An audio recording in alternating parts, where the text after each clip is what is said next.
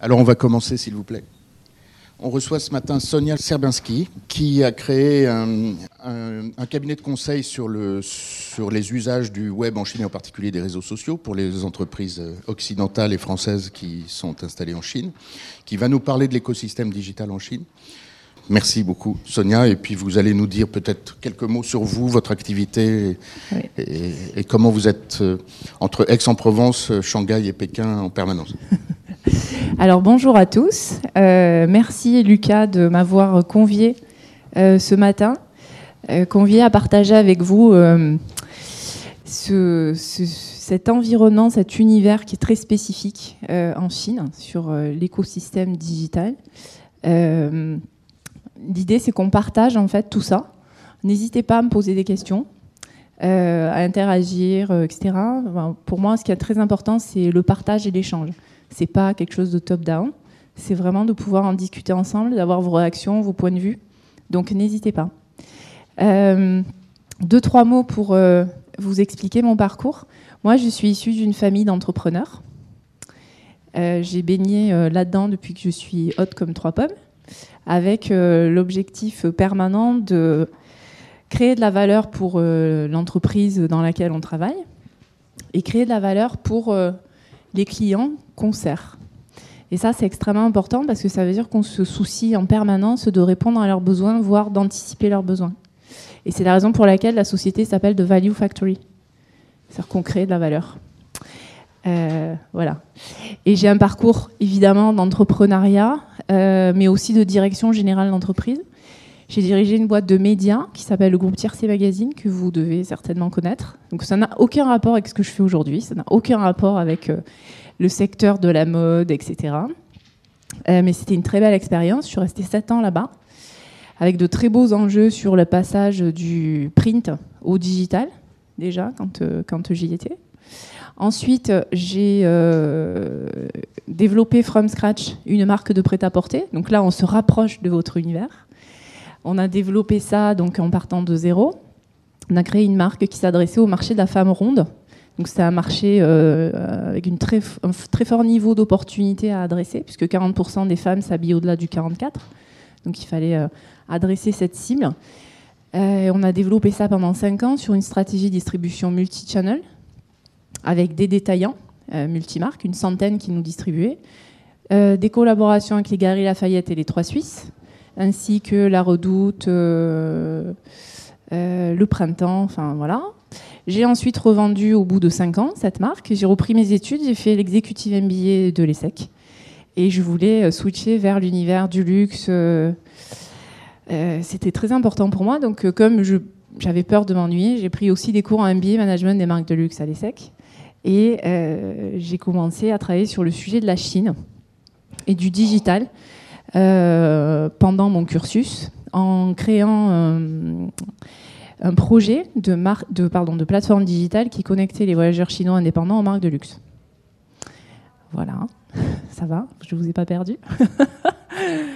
La Chine a toujours été un sujet pour moi depuis que je suis toute petite, donc pour moi c'était important au niveau international de me rapprocher de cette zone-là du monde, parce que hyper dynamique, parce que très gros niveau d'opportunité avec le marché du luxe, et parce que c'est un pays qui est assez impressionnant en termes de capacité d'innovation, de croissance, de création de valeur.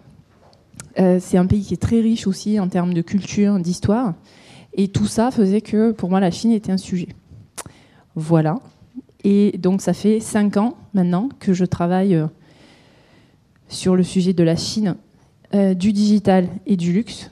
Et 1 an et demi que j'ai créé The Value Factory China Hub, qui donc accompagne les marques du premium et du luxe dans leur stratégie d'engagement de la clientèle chinoise via WeChat, avec une approche omnichannel. Voilà, vous savez à peu près tout sur mon parcours. Donc on va commencer à échanger sur l'écosystème digital en Chine. Et l'idée, c'est de vous souhaiter la bienvenue dans un monde nouveau, parce que quand on va en Chine, il faut en fait débrancher son cerveau occidental et arriver à se pluguer sur un environnement qu'on ne maîtrise pas. Quand on arrive en Chine, quand on ne parle pas chinois comme moi, On est sourd, aveugle et muet, parce qu'on ne comprend pas ce qu'on lit, parce qu'on ne comprend pas ce qu'on nous dit, et parce que ben, quand on parle, les gens ne nous comprennent pas non plus. Mais c'est pas grave, on arrive à s'adapter et à naviguer dans tout ça. Voilà. Donc on va échanger sur tout ça ensemble. Encore une fois, n'hésitez pas à poser des questions. Qui connaît un petit peu ces sujets-là ? Oui, ça c'est sûr. Vous êtes de quelle région ? Ah, ok. Ah, j'étais à Chengdu, en début de semaine. Oui, superbe. Hein, super bien. J'ai mangé sur le restaurant qui est sur le bridge. Superbe, vraiment. Ah ben, je suis contente. Alors, j'enlève ma veste, donnez-moi une seconde. Je précise qu'on se connaît par Emmanuel Vivier qui est venu vous parler mardi. Oui. En effet, on se connaît par Emmanuel Vivier qui est venu vous parler en début de semaine. Emmanuel, en fait, j'étais à l'école avec lui il y a 20 ans, déjà. Ok, allez, commençons. Alors, l'idée d'abord, c'est de se dire, c'est d'avoir un peu une big picture du sujet digital, au niveau international, évidemment, en Chine. Alors, globalement, on a un peu plus de 7 milliards d'êtres humains sur Terre, 7 milliards et demi. Il y en a 4 milliards qui sont connectés à Internet, ce qui est beaucoup. Vous en avez plus de 2 milliards qui se situent en Asie. C'est-à-dire qu'on a 50%, plus de 50% des utilisateurs Internet au niveau mondial qui sont situés dans cette partie-là du monde. Et la Chine représente sur ces 2 milliards quasiment 800 millions d'utilisateurs. Vous voyez que l'Inde se situe tout juste après, mais ce qui est le plus important à constater, c'est le taux de pénétration. C'est-à-dire qu'on est encore à un taux de pénétration qui est relativement faible, 54% en Chine. Si vous le comparez au taux de pénétration des États-Unis ou de l'Europe, on se rend bien compte qu'il y a un volant de progression qui est absolument phénoménal. Et cette explosion du digital en Chine, elle est drivée par le mobile. En fait, la population chinoise est passée, enfin, a sauté l'étape desktop. Toute la connexion à Internet se fait via le mobile, et ça peut monter jusqu'à 90% de connexion via mobile, notamment sur le shopping. On a eu le 11-11, évidemment, toutes les années, mais là, début novembre, 2017, où on a 90% des transactions sur Alibaba, enfin sur Tmall, pardon, qui se sont faites via le mobile. 90%, c'est colossal. Si on met en regard ce chiffre-là par rapport aux États-Unis, on est plus autour entre 40 et 60%. Donc on a un usage du mobile dans la transaction qui est assez considérable. Un autre point qui est extrêmement important, c'est que la Chine, c'est la première nation e-commerce au monde. On a 500 millions de consommateurs e-commerce, ce qui équivaut à rassembler la population des États-Unis, de l'Allemagne et de l'Angleterre. Et rappelez-vous, on n'en est qu'au début, puisque on a un taux de pénétration uniquement de 54%. Ce qui veut dire que, encore une fois, la progression va être colossale. Et évidemment que les BAT regardent tout ça de très près, sur la Chine bien sûr, mais aussi au niveau de l'Asie. Oui. Alors, les BAT, on va y venir. Hein. C'est Baidu, Alibaba, Tencent, et on a tendance à dire aujourd'hui les BAT X parce qu'on rajoute Xiaomi. On va en parler d'ici peu. Et donc, ce que font les BAT, c'est qu'ils regardent en effet la Chine, mais ils regardent aussi l'Asie. Vous avez vu tout à l'heure qu'en Inde, on a encore un taux de pénétration qui reste assez faible. Et les sociétés, enfin ces grands groupes, se positionnent déjà sur cette zone du monde pour pouvoir y prendre des positions du fait justement de ce potentiel de croissance extraordinaire. Alors, la Chine, c'est un écosystème qui est particulier parce qu'il est composé d'acteurs qui sont propres à ce marché, mais c'est aussi un écosystème particulier dû au fait que c'est un écosystème fermé.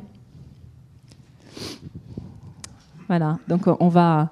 En quelques mots, je vais vous faire une petite rétrospective de ce qui s'est passé pour qu'on arrive aujourd'hui à une situation de ce qu'on appelle le grand firewall. Okay.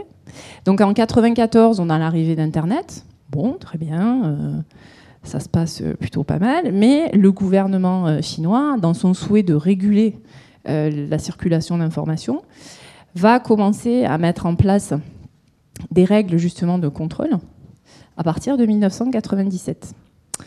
Et ça va monter en puissance jusqu'en 2008, où le gouvernement chinois va mettre en place ce fameux firewall. Alors, on ne va pas rentrer dans des grandes questions techniques, parce que moi-même, je ne suis pas une technicienne aguerrie, mais pour vous résumer, globalement, vous avez un firewall qui entoure la Chine et qui va venir contrôler toutes les informations entrantes dans le pays. Ce qui veut dire que l'information, elle est filtrée, elle est analysée par rapport aux guidelines du gouvernement chinois, et si ça ne correspond pas, si ça ne convient pas, l'information ne rentre pas. Donc, si vous n'avez pas votre site internet hébergé sur un serveur à l'intérieur de la Chine, bah, vos informations elles vont être soit rejetées, soit extrêmement ralenties. Et le consommateur chinois n'attend pas. Donc, il ne va pas lire vos informations. Donc ça, c'est le premier point. Le deuxième point, c'est à l'intérieur du pays, l'objectif du gouvernement, c'est aussi de contrôler ce qui se dit. Donc on a une très grande quantité de personnes qui travaillent pour le gouvernement chinois et qui sont là pour intervenir sur les réseaux sociaux et réguler si nécessaire. Il y a des chiffres très, très différents qui circulent. Moi, j'ai entendu parler de volumes jusqu'à 2 millions. Ça me paraît beaucoup. Mais bon, voilà. Donc c'est un système qui est un des plus sophistiqués du monde et dont il faut absolument tenir compte dans une stratégie digitale. C'est-à-dire que moi, j'ai des clients qui me disent « Regardez, notre site internet, il est super. On a même une version en chinois. » Ok, chouette. Et sinon, votre site, il est hébergé en Chine ou pas? Non. Bon, bah, donc en Chine, il ne sera pas accessible. J'ai des grands yeux comme ça, tout étonnés, qui me disent « Ok, mais qu'est-ce qu'il faut qu'on fasse ?» Ben, on va dupliquer les contenus et puis on va mettre un serveur en Chine. Donc, du coup, ayez-le en tête si un jour vous avez, le sujet à traiter. On continue sur l'histoire du grand firewall. Google est présent en Chine depuis quelques années, mais malheureusement, ils ne respectent pas les guidelines du gouvernement sur les procédures, justement, de contrôle des données. Et en 2010, Google est interdit. Il est banni par le gouvernement chinois. La montée en puissance se poursuit jusqu'en 2017, où là, on a malheureusement le président Xi Jinping qui est comparé à Winnie l'ourson sur les réseaux sociaux. Et là, évidemment, ben, c'est pas très, très apprécié, ce qui, au demeurant, peut se comprendre. Hein. Et du coup, toutes les références à Winnie l'ourson sont effacées des réseaux. Et la position, la posture par rapport aux réseaux sociaux étrangers se durcit. Et pour ce faire, le gouvernement chinois interdit les VPN. Les VPN, c'est un outil qui vous permet, mais c'est vraiment interdit, enfin en tout cas ça s'est beaucoup durci, qui vous permettait de passer le firewall et d'aller consulter Facebook, etc. Sans ça, vous n'accédez pas à Facebook. Et là, pour le coup, avec notre histoire de Winnie the Pooh, eh bien, la position s'est durcie et les VPN sont interdits. Oui. Toléré. Tout à fait.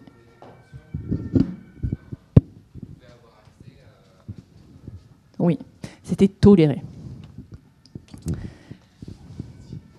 Vous avez une question? Oui, bien sûr. C'est pas une promenade dans les prés. On est bien d'accord. Il faut quand même chercher un petit peu le truc. Forcément, ça doit rester compliqué, mais c'est pas total. Enfin, c'est possible. Ça marchait bien quand même. VPN Express, il faut le télécharger avant d'y aller. Puis vous vous connectez sur Taïwan ou le Japon, enfin, jusqu'en décembre, ça marchait parfaitement. Mais apparemment, oui, mais... depuis le printemps, c'est... Et ça, en fait, pourquoi c'est important, encore une fois, dans une stratégie digitale?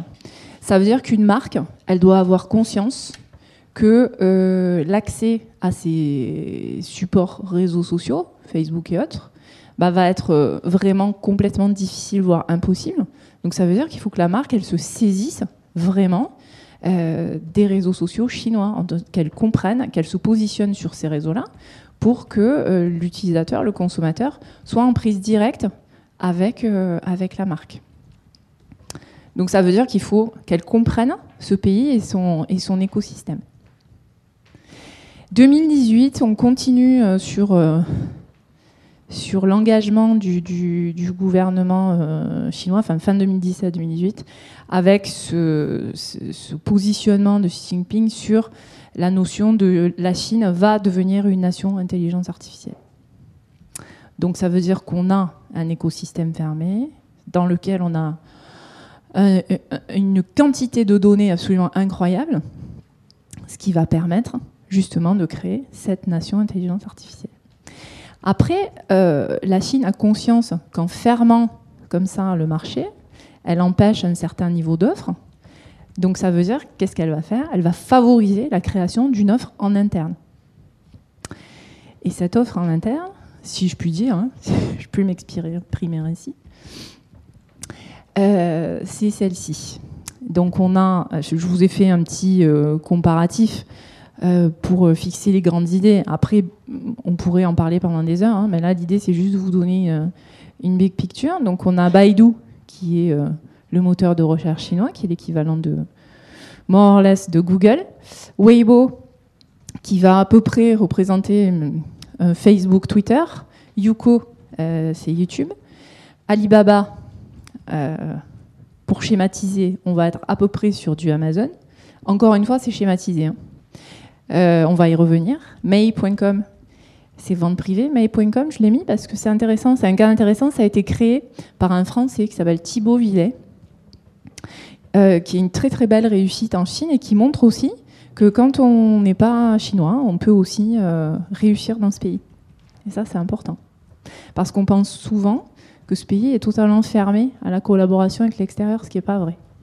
C'est juste aussi une question de compréhension du pays. Et nous avons, donc toujours dans le comparatif, nous avons WeChat, qui est l'équivalent, encore une fois en résumé, d'un Facebook, d'un WhatsApp, Instagram, Uber, Booking, votre banque, Amazon. On va y revenir, mais globalement, WeChat est un écosystème digital, social, commerce à part entière. Vous pouvez passer votre journée dans WeChat sans jamais en sortir, et avoir une réponse à tous vos besoins. Yes. J'ai pas entendu. Non, c'est pas Alibaba, c'est Amazon.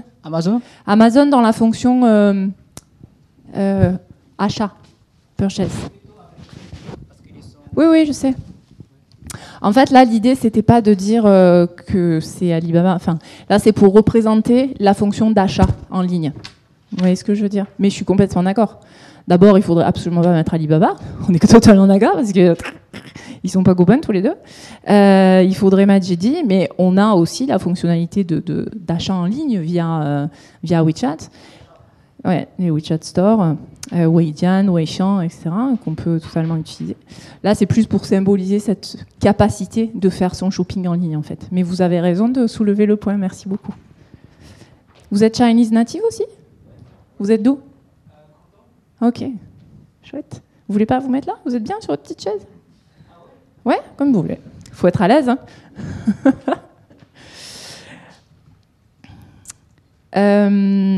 Alors, c'est ce que je disais tout à l'heure, il y a une espèce d'idée préconçue qui dit que ces grands acteurs du digital chinois sont le pur produit du gouvernement. Alors, moi, je ne suis pas d'accord avec ça.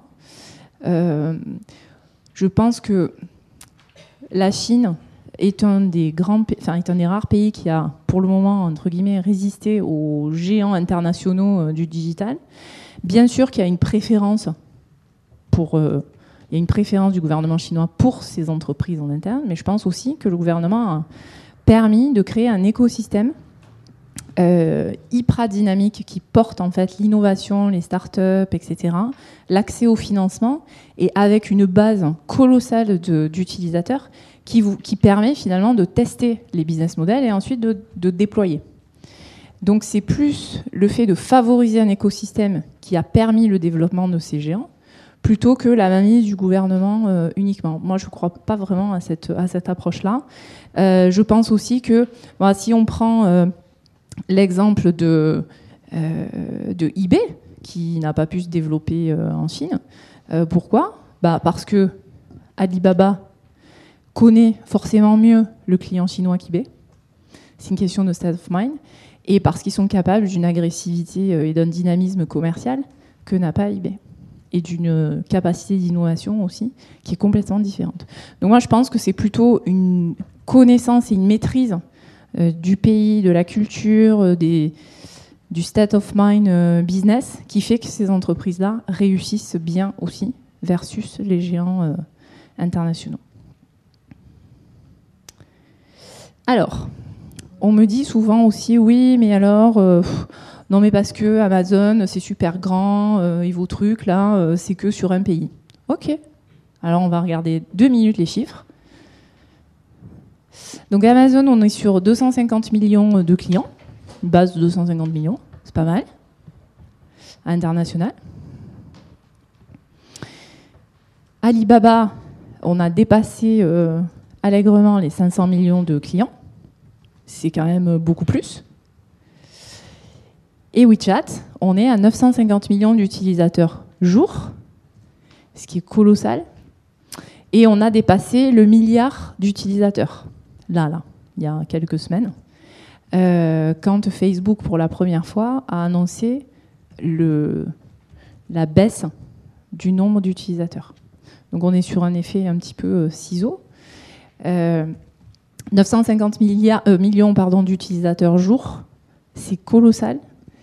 Et si vous le mettez en regard par rapport à la base d'utilisateurs Alibaba, on est sur une base de clients. Ce n'est pas des clients qui achètent tous les jours. Donc le contact WeChat, qui est quotidien, si vous le mettez en regard avec le contact Alibaba, vous permet ici de dire que vous pouvez être en prise directe avec votre utilisateur tout le temps. C'est au cœur de sa vie et on va y revenir. Est-ce que c'est clair pour vous ? N'hésitez pas à me poser des questions, hein. Alors, toute cette activité digitale galopante, elle a forcément des impacts sur la société chinoise. Alors, n'hésitez pas à intervenir sur les sujets qu'on va aborder, parce que c'est top, en fait, qu'on puisse interagir là-dessus. OK ? N'hésitez pas, hein. Alors, les impacts sur la société chinoise... Pour moi, l'objectif, c'était de vous faire un tout petit point culturel pour qu'on puisse comprendre ensemble comment ces aspects culturels et sociétaux vont porter, développer ou freiner ou endiguer ce développement économique et digital. C'est important. Donc, il y a, parmi tant d'autres choses, hein, il y a 2 points importants dans la culture chinoise. C'est... 1, le taoïsme, avec la notion du yin et du yang. Le fait que les choses les contraires peuvent se côtoyer, peuvent se nourrir, et que les choses sont en permanence en mouvement. En mouvement, ça veut dire que ça bouge tout le temps, on s'adapte tout le temps, on cherche tout le temps l'évolution. Les choses évoluent. Quoi qu'il en soit, quoi qu'il arrive. Rien n'est jamais figé. Et ça, pour nous, dans notre approche, ça illustre le fait que c'est une société qui est en mouvement en permanence et que les contraires peuvent totalement cohabiter et se nourrir les uns les autres. Ça, c'est la première chose. Et je dirais aussi que ça illustre cette notion écosystémique. Une vision globale des choses qui est très, très illustré par la manière dont Alibaba et Tencent se développent, et se développent en écosystème. Alors que nous, ici en Europe, dans le monde occidental, on a plus une vision en silo. Vous voyez ? En silo, les choses vont se développer différemment qu'en écosystème où tout va être relié. Et pour nous, ce yin et ce yang, cette écosystémisation des choses, elle illustre vraiment complètement cette approche business de ces grands acteurs du digital. Le deuxième élément, c'est l'approche confucianiste de la société chinoise, qui organise en fait les relations à l'intérieur de la société, qui organise le lien hiérarchique, le respect des gens, le respect de l'ordre établi. Et ça aussi, c'est très important parce que vous allez voir qu'on est en fait tiraillé entre l'évolution galopante du digital, etc., et cette forte présence du respect de l'organisation hiérarchique de la société, du respect du clan, de ne pas se mettre en avant, mais de mettre en avant un ensemble, un groupe. Donc ça, c'est des notions qui sont importantes, vous allez voir. Qu'est-ce que vous en pensez? Oui, non, peut-être. Vous nous dites. Hein. Oui. Merci. Pour le taoïsme, cette façon de fonctionner en écosystème qu'on n'a peut-être pas ici, est-ce qu'on ne peut pas le relier aussi au fait que créer un seul gros acteur qui contrôle tout un écosystème, c'est pas quelque chose qu'on considère dangereux chez nous et pas là-bas. Créer un acteur qui est trop puissant en fait parce qu'il arrive à mêler un peu plein de choses. Alors il y a peut-être de ça, mais je pense aussi que en fait c'est un conditionnement d'esprit. Quand vous êtes dans un grand, enfin ça commence un petit peu à changer, mais quand vous êtes dans un grand groupe, vous avez la fonction produits, com, market, machin, on commence à parler d'omnichannel. Ouh là là, il faut que les gens se parlent ensemble, mon Dieu. Vous voyez ce que je veux dire? Je pense que c'est plus une question de set of mind. Après, oui, il y a aussi une notion de si ça devient trop gros, c'est compliqué. Mais regardez en Chine, Alibaba est énorme, Tencent est énorme. Ça a un gros pouvoir. Ça pourrait aussi être dangereux, sauf que derrière, on a aussi le gouvernement qui est là et qui commence à prendre des sièges sur les conseils d'administration de ces gros groupes. Ça aussi, c'est important. Parce que ça veut dire qu'à un moment donné, il y a des choses qui se passent en termes de contrôle en fait, de ce qui se fait, contrôle de la donnée, etc. Il y avait une autre question, je crois. C'était qui ? Oui, là vous abordez deux thématiques qui sont très anciennes en Chine, mais il y a, quand vous parlez du confucianisme, ce qui était quelque chose que je ne connaissais pas extrêmement bien, il y a quand même des relations avec aussi l'héritage communiste qui est en Chine, où les gens sont habitués à avoir des produits qui sont exclusivement chinois parce qu'ils avaient déjà un marché qui était très fermé à l'époque, et un rapport très chauvin à tout ce que représente la Chine, et un rejet qui est très ancré de la production culturelle qui n'est pas chinoise ou asiatique. Alors, ouais. Bienvenue à Clément de la promo 2017. Je suis d'accord. Je dirais que ça se relie dans l'approche confucianisme à ce respect de l'ordre établi et de la mise en avant du clan. Là, en l'occurrence, en effet, c'est le clan, c'est la Chine. Et l'idée, c'est China first. On met en avant la Chine et on prend les décisions pour la puissance de la Chine. Je suis d'accord. Et il y a une pensée unique qui est faite justement pour préserver cet ordre établi et pour préserver cette mise en avant de la Chine et la mise en avant de sa puissance. Je suis complètement d'accord avec vous. Ça reste aujourd'hui dans la culture, bien sûr, du pays. Et c'est ça qui est compliqué par rapport à ce qu'on va voir. C'est le gouvernement essaie de maintenir, de préserver ça. Mais il faut qu'il gère aussi ce qu'on va voir. Donc merci pour la transition, en fait.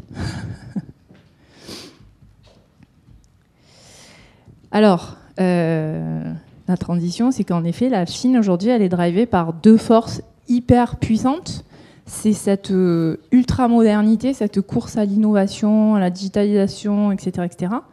Et aussi cet héritage culturel et sociétal qui est hyper fort, hyper présent encore. Et tant mieux, parce que c'est une nation extrêmement riche à cet égard, entre autres. Cette fulgurance de développement, d'hypermodernité, elle est portée déjà par la libération économique de la Chine. Hein. Clairement, on a un niveau d'enrichissement de la population qui fait que les gens vont consommer, vont voyager. La Chine va énormément s'équiper, va lancer de grands projets. Je ne sais pas si vous connaissez le projet Obor, One Belt, One Road, qui consiste à construire un chemin de fer qui part de la Chine jusqu'à l'Europe pour transporter les marchandises. Ce qui veut dire qu'on ne passe plus par la mer, c'est trop loin, trop long, hein. On passe plus par les airs parce que ça coûte beaucoup d'argent. On passe par le rail qui, globalement, en 2 semaines, va relier les 2 parties du monde. Donc ça veut dire qu'on trouve un autre moyen de relier la Chine à l'autre partie du monde et de continuer à faciliter le développement des relations business. C'est un projet qui est colossal, qui engendre des milliards et des milliards de dollars d'investissement, mais c'est une stratégie de puissance qui rend la construction de la puissance de la Chine. Donc, on passe, je dirais, avant, il n'y a pas si longtemps que ça, à un état d'insécurité matérielle du consommateur, de la population chinoise, à une confiance, justement, du consommateur qui va consommer, quasiment en permanence, et ceci facilité par le digital et par la libération technologique, avec une évolution des usages, des attentes, des besoins des consommateurs, qui va être servie par une accessibilité quasi permanente des choses. On peut acheter tout le temps, n'importe quand. Et ça conduit à cette hyper-modernité, à cette évolution galopante. Alors, en termes de trend, ce que ça nous donne, c'est qu'il n'y a pas si longtemps, on était sur une notion d'imitation de l'Occident et de passivité dans la création du trend. Aujourd'hui, c'est plus ça. On passe sur un état où on va exprimer la puissance de la Chine, clairement, et on va participer à la création des nouvelles tendances. Enfin, c'est plus que des nouvelles tendances. On va être upfront, en fait. On va vraiment créer de nouveaux écosystèmes, de l'innovation. On va changer, on va à partir de ce pays, montrer qu'il y a d'autres usages qui sont possibles. La Chine, aujourd'hui, c'est la première nation sans cash. Tout le paiement se fait via mobile. Ça, ici, on n'est pas capable encore de faire ça. On n'arrive pas. Je vous ai mis à dessin. Juste petite, oui. Petite anecdote. Ouais. Quand vous allez dans un marché à Pékin, vous pouvez acheter vos poireaux avec votre téléphone. Vous rentrez à Paris, vous dites oula, oula. C'est ça. On va y venir sur la notion. Je vous ai pris quelques photos parce que je suis rentrée de Chine hier matin et je me suis dit. Ça serait bien que j'intègre quelques photos de ce que j'ai vu. Donc, en effet, vous verrez qu'on peut acheter tout, à peu près tout et n'importe quoi, via son téléphone, dans la rue, enfin bref, voilà. Et donc, j'ai mis à dessin des photos du 11.11, qui est le festival shopping organisé par Alibaba. Le 11.11, on va y revenir après, mais c'est 25 milliards de dollars de chiffre d'affaires en un jour, le 11 novembre 2017. C'est absolument colossal. Et en fait, ce qui se passe aujourd'hui, dans la notion d'expression de la puissance de la Chine, c'est que c'est une grand-messe absolument incroyable en Chine qui est organisée. Pardon ? 25 milliards de dollars de chiffre d'affaires en 24 heures. C'est une grand-messe qui est organisée, évidemment, pour être dans ce mode entertainment, fun, etc., lié au shopping. Mais pour montrer aussi au reste du monde, et regardez, c'est nous les big guys maintenant. Et en plus, on fait venir des stars internationales. Comme ça, on cible aussi l'extérieur de la Chine avec tout ça. Et c'est formidable. Donc on monte cette puissance et on participe à la création d'un nouveau trend en fait au niveau international. Donc tout ça, ça fait quoi? Ça fait qu'on a un consommateur qui est ultra connecté. Ouais.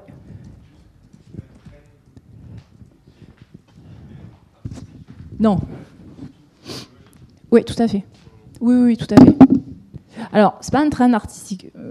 Ça peut, parce que aujourd'hui, il y a une grosse montée en puissance de l'art, etc., des designers chinois, etc. Quand je parle de trend, en effet, on n'est pas sur un trend créatif comme vous pouvez le pratiquer ici. C'est vraiment le new trends en termes d'innovation, de consommation, d'usage, de manière très globale. Voilà. On va en parler, par exemple. La convergence, je vais y arriver, online to offline. C'est des choses qui sont, comment dirais-je, intégrées dans le quotidien de la vie des Chinois.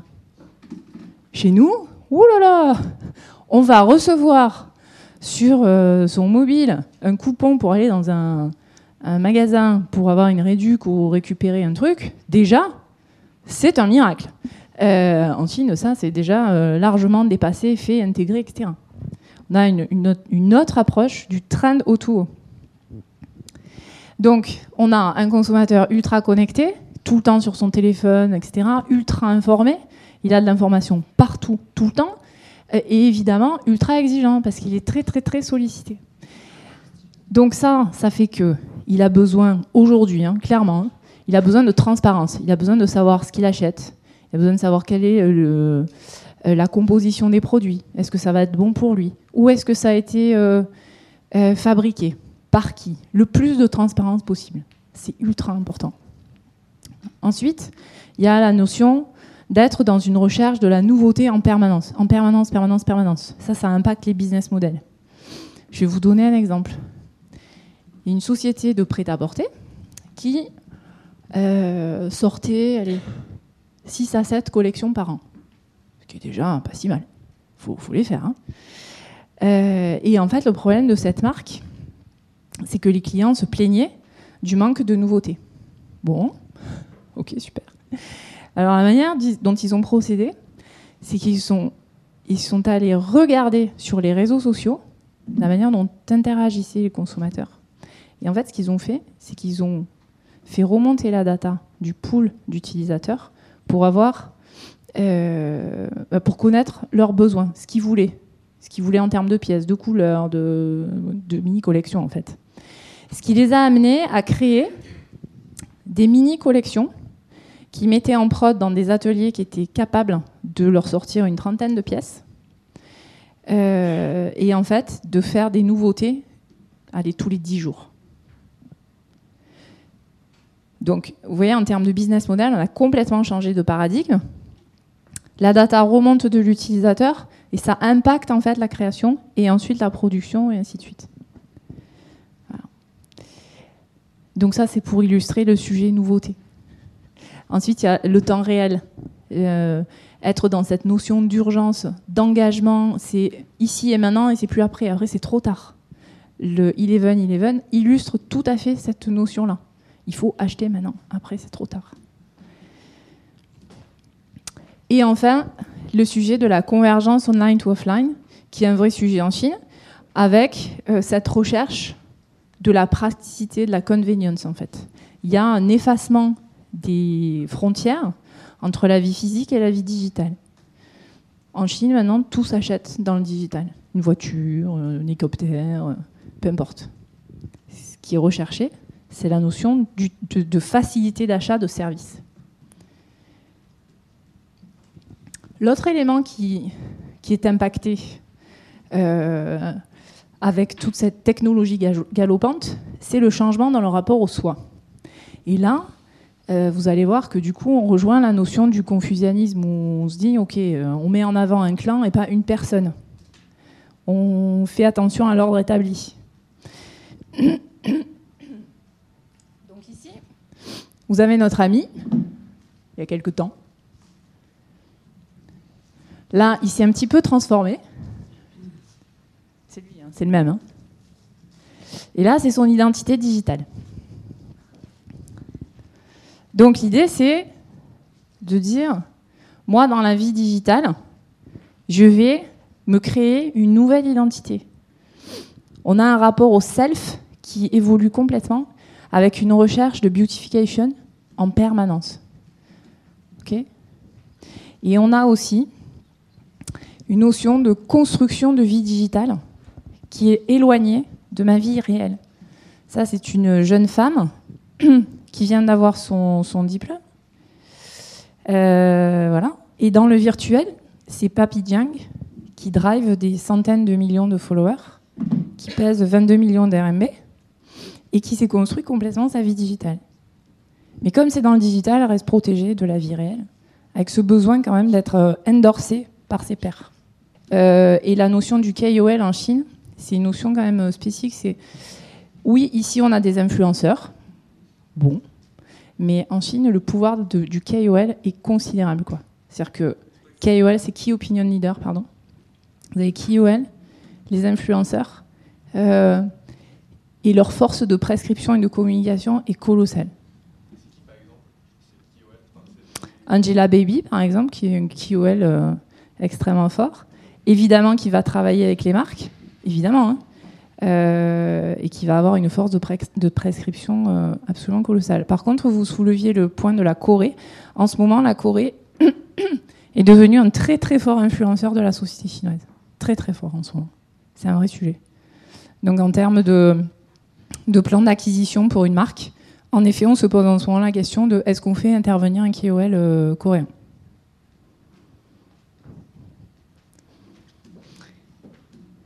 Alors, du coup, tout ça, ça vient un petit peu se télescoper avec ce dont on parlait tout à l'heure, cette notion d'héritage sociétal, de recherche de la cohésion et du maintien de l'ordre établi. C'est le gouvernement hein, qui travaille sur ces sujets-là. Dans la notion d'héritage et de cohésion, on a aussi la notion de la famille, qui est extrêmement importante, avec ce respect hiérarchique, le respect de l'ordre familial, et surtout pardon, la notion du mariage, qui est très importante en Chine. On va y revenir.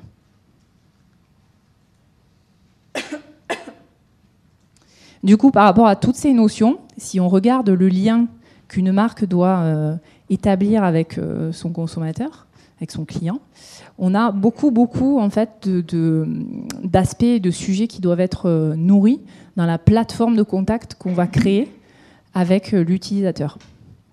Aujourd'hui, la clientèle chinoise, elle a besoin d'exprimer sa créativité. Forcément, on doit sortir cette notion d'ordre établi, etc.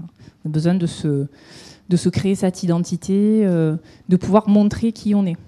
Elle a besoin aussi de créer un lien émotionnel qui va lui permettre de sortir de ces contraintes sociétales que la société impose, hein, clairement, par rapport notamment au mariage, par rapport au sujet hiérarchique. On a par exemple en Chine un jeu où on vient avec son boss, avec son patron, et le but du jeu, c'est d'essayer de le battre. Parce que dans la vraie vie, on ne peut pas trop le faire. C'est aussi la notion de vivre ses rêves et de vivre des expériences. Quand un utilisateur vit une expérience avec une marque, ça lui permet d'aller plus loin dans le lien qu'il va établir avec elle. Le lien qu'on a avec une marque, c'est aussi un moyen d'exprimer qui on est, mais en termes de monnaie sociale. Montrer ce qu'on consomme, ça va permettre de montrer qui on est. Et ça, c'est extrêmement important pour la clientèle chinoise. Quand on parle de la notion de se libérer des contraintes, il y a des marques qui utilisent très bien ce levier. En fait, je vous ai produit là un case qui est assez connu. En fait, c'est SK-II, qui est une marque de cosmétiques en Chine. Peut-être que vous connaissez. Voilà. Qui a utilisé justement le sujet du mariage dans les familles chinoises pour les femmes qui n'étaient pas encore mariées. Et l'idée, c'est de voir comment ils se sont saisis du sujet. Donc, j'espère que ça va marcher. Donc, ils ont fait des sous-titres en blanc sur un fond blanc. Je suis désolée. Je fais comme je peux, là. Ah. Est-ce que c'est bon ? Oui. Voilà. 把自己嫁出去。你一天不结婚，父亲就不死。不要任性，可怜天下父母心啊！挑来挑去的，哪里不合适？包括你声音给说，你现在已经是剩女了。剩女这个词给人的感觉就是剩下来的女人。 给我的感觉就是说，其实好像25岁以后还不结婚就是剩女了，可能会被别人说，或者被家人催，或者有些社会的压力吧。所以过年回家是压力最大的，由于全部人都会在问你，你都多大了还没结婚呢？你年龄也不小啦。他们就可能觉得就是在中国这个社会，就是一定要结婚，那才是一个完整的女人。你还在城外的感觉。 一看拉着对象，那就人家已经结婚了。我个人认为，我不太喜欢人民广场的相亲角，然后可能都是父母，然后拿了一个女儿或者儿子的介绍，然后放在那边。收入啊，工作是什么样子的啊？有没有房子？有没有车子？挂个招商启事给卖出去是那种。中华儿女嘛，就是孝有为当先。 因为他反正就不结婚，肯定是就是不孝的一种。以前我总认为我的女儿肯定性格好嘛，人也不是长得太漂亮，一般嘛，所以到现在还是剩下来了。渴望真爱，对我还是很渴望爱情的。赶快把它解决好了，算了，你不要太残忍了，对吗？也许想要放弃，找个自己喜欢的、适合的也挺好。 你说要真正找不到，也是我们老两口一个心病。可能这方面我比较自私，我想跟他说对不起。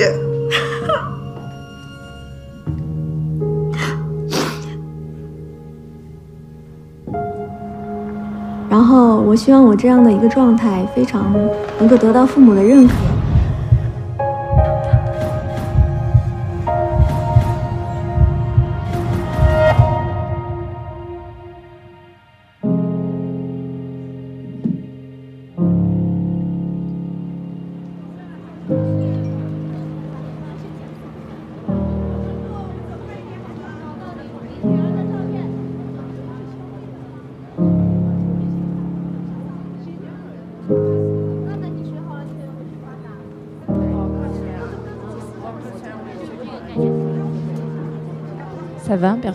我就算一个人，就是幸福、快乐、自信的，然后好好过。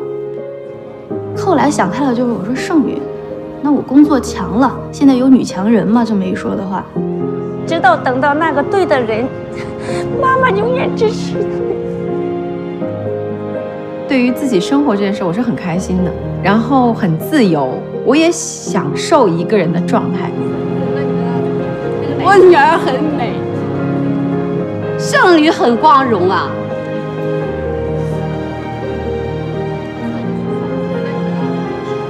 独立着也应该活得很精彩的，这就是我想。他如果觉得单身的也蛮好，我们还是会尊重他的。是优秀的女孩啊，盛兰要努力呀、啊。自信，独立，热爱生活。 不错的一位女性。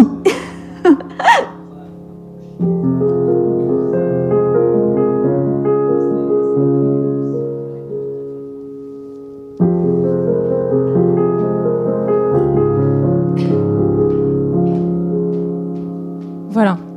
J'espère que tout le monde ça va. Personne ne pleure. 我是小孩子啦。把自己家。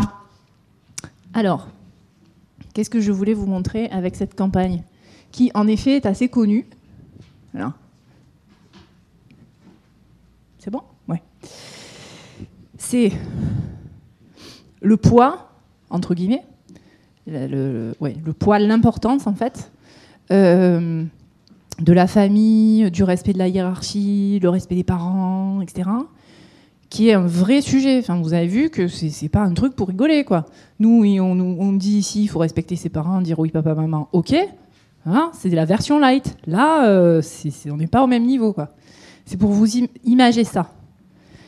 Ça, c'est le premier truc. La deuxième chose, c'est cette notion de... Oui, il y a ce respect de l'ordre établi, etc. Mais aujourd'hui, il est l'heure, pour moi, en tant que femme, d'exprimer qui je suis, ce que je veux. Et ce que je veux, c'est peut-être pas forcément être mariée. And so what? J'ai le droit de... C'est ce changement, en fait, de paradigme. Et c'est ce dont on parlait juste à l'instant. Cette notion d'adresser les femmes qui veulent être indépendantes, qui a plutôt bien réussi SK-II, en surfant sur une valeur importante dans la société chinoise. Ça va? N'hésitez pas si vous avez des questions. Ça va, Lucas? Non, non, non, il n'y a aucun problème. Faites ce que vous voulez. Hein. Ok. Allô? Qu'est-ce qui se passe? Bon. Alors, je voulais aussi vous illustrer un petit peu la notion de consommateur ultra sollicité. Les gars, c'est ultra, c'est ultra. C'est de la publicité, il y en a partout, tout le temps. Tout le temps, tout le temps. Donc regardez. Là, c'est quand je suis partie avant-hier de Shanghai. Je suis descendue, j'avais de la pub dans l'ascenseur. Ensuite, j'étais dans le taxi, il y avait encore de la pub. Après, j'ai pris le bus, j'ai encore de la pub. Regardez, je vous ai pas montré les trucs d'aéroport où j'en ai partout. Hein, mais vous voyez, ça, c'est le truc où on se tient, là, dans le bus. Vous avez de la pub avec un QR code. Vous avez vu qu'à chaque fois, j'ai un QR code. C'est comme ça qu'on fait l'acquisition sur WeChat. Et puis là, je suis sur mon siège dans l'avion, et j'ai encore de la pub. Et à un moment donné, j'ai pris le métro. Regardez, hein. J'espère que ça va marcher. Ah, ça marche. Vous savez ce que c'est, ça? C'est une pub qui est projetée à l'extérieur, vous savez, dans le tuyau dans lequel on passe, en fait. Pas du tout. Non. Je vous remonte pour le fun. En fait, vous voyez un film, en fait, qui est projeté sur les murs à l'extérieur, dans la voie du métro. C'est dingue. Tout le temps, tout le temps, tout le temps, vous êtes soumis à la pub. Donc, ce qui veut dire quoi? Que quand vous êtes une marque, vous avez affaire à un consommateur ultra connecté, ultra informé, ultra exigeant, ultra sollicité. Donc, il faut être plutôt bon dans ce que vous allez lui proposer. OK? Et donc là, ce qu'on va aller voir, c'est comment les bots se sont emparés de tous ces paramètres-là pour créer la relation avec l'utilisateur. Donc les bots, c'est ce qu'on disait tout à l'heure, c'est Baidu, donc l'équivalent de Google, Alibaba, Tencent et Xiaomi. Xiaomi, c'est un constructeur de téléphone. À la base. Enfin, vous allez voir qu'il y a d'autres choses, mais bon. Et en face, on a les GAFA, Google, Apple, Facebook et Amazon. Alors, je vous ai préparé quelques chiffres, mais on va passer assez vite sur Baidu et Xiaomi. Je vous ai mis les capitalisations boursières, pardon, et les revenus de chacun des groupes, et les structures de chiffre d'affaires. Donc là, on est sur des structures de chiffre d'affaires qui sont assez similaires. Sur du revenu lié au online marketing. Alors, sauf que eux, Baidu, là, ils sont déjà en perte de vitesse sur le marché du search en Chine, puisque Alibaba et surtout Tencent les concurrencent énormément sur les fonctions search. En fait, dans WeChat, vous avez une fonction search qui fait que vous pouvez trouver tout ce que vous voulez. Ce qui veut dire que la position de Baidu est en train de baisser, de se réduire. Et Baidu est déjà sur son next step, évidemment sur l'intelligence artificielle et sur la voiture connectée. Déjà un commitment de plus d'$1,5 milliard sur le sujet de la voiture connectée et de l'intelligence artificielle. L'idée, c'est de vous montrer en fait qu'ils sont déjà sur les prochains sujets. Ensuite, là, on a Xiaomi et Apple. Donc Xiaomi, la market cap, c'est une évaluation parce qu'ils ne sont pas introduits en bourse encore. C'est un groupe qui est privé. Mais l'idée, c'était de vous donner une évaluation pour que vous puissiez le mettre en regard. Et surtout, aujourd'hui, Xiaomi, c'est ça. en termes de structuration de chiffre d'affaires, 70% de ventes de téléphones. Mais ils sont déjà passés à ça avec l'objectif de créer des expériences utilisateurs home device avec utilisateurs au centre du sujet. Encore une fois, on est sur quelque chose de user-centric et d'écosystémique. D'accord ? Alors, là, on arrive sur Amazon Alibaba. Donc, Amazon a été créé en 1994, Alibaba en 1999 par Jack Ma, comme vous le savez. La market cap d'Amazon, c'est 600 milliards de dollars. Celle d'Alibaba, c'est 488 milliards. Et vous avez vu quand même qu'on a un niveau de revenu qui est assez différent, presque à la moitié.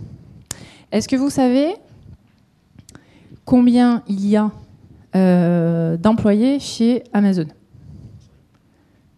Salariés. Combien de salariés chez Amazon ?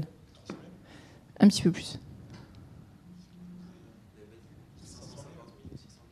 540 000. 540 000 pour faire 136 milliards de chiffre d'affaires. Bon, voilà. Est-ce que vous savez combien d'employés chez Alibaba ?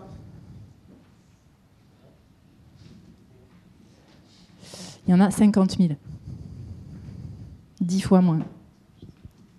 Donc quand vous mettez en corrélation le nombre d'employés, niveau de revenu, c'est-à-dire la création de valeur finalement par individu, et que vous le rattachez aussi au potentiel de marché, puisque vous avez vu que tout à l'heure on n'avait que 54% de taux de pénétration du digital, ben vous arrivez à des market cap qui sont quand même extrêmement fortes, si vous mettez au regard d'Amazon. Ce qui est très intéressant aussi de regarder, c'est la structure de revenus d'Amazon. D'Amazon par rapport à Alibaba. Amazon, vous êtes sur 70% de vente de produits, d'e-commerce. Bah, Alibaba, c'est pas ça. On est sur 86% de services financiers. Vous imaginez que de la transaction, enfin, que du revenu lié à la transaction financière, qui est permise par Alipay. Alipay est un système de paiement donc, qu'on utilise via le mobile et qui finalement permet à Alibaba d'avoir un pourcentage sur les transactions qui sont passées. Okay. Et on a aussi Ant Financial qui est un service de financement de la consommation qui est porté par Alibaba. Donc, je fais commander les produits sur la plateforme, je les finance, j'aide à les acheter, j'utilise le moyen de paiement proposé par Alibaba, donc il y a encore une com qui est prise au passage, et voilà, on a quand même une chaîne de valeur qui est extrêmement intéressante. Vous voyez ? Aujourd'hui, le e-commerce, c'est que 11% du revenu d'Alibaba. Voilà. Et donc, en fait, le next step pour eux, enfin le next step, ce qui est aujourd'hui et ce vers quoi ils veulent aller demain, c'est évidemment, il faut continuer à apporter les activités e-commerce, mais surtout la grosse bataille, c'est la bataille du paiement, sur laquelle ils se livrent une guerre sans merci avec Tencent. Il y a quelques années, en 2014, la part de marché d'Alipay, donc le système de paiement d'Alibaba, c'était 70% du marché. Pas mal. En 2017, c'était plus que 50%. C'est ça, 50%, tandis que la part de marché de Tencent, donc WeChat, okay, est passée sur la même période de 7% à 40%. Donc là, on a tout le monde avec le couteau entre les dents, et je peux vous dire que ça y va, quoi. Parce que, finalement, le volume le plus important, c'est bien le paiement, ce n'est pas l'achat. Parce que le paiement, ça se fait tout le temps, partout. C'est pas de vendre un produit sur une plateforme qui va être importante, c'est tous les points de contact de paiement sur lesquels je vais pouvoir être positionné et récupérer une commission. C'est de la marge quasi nette. C'est bon ? C'est clair ? Vous me dites, hein ? Ouais.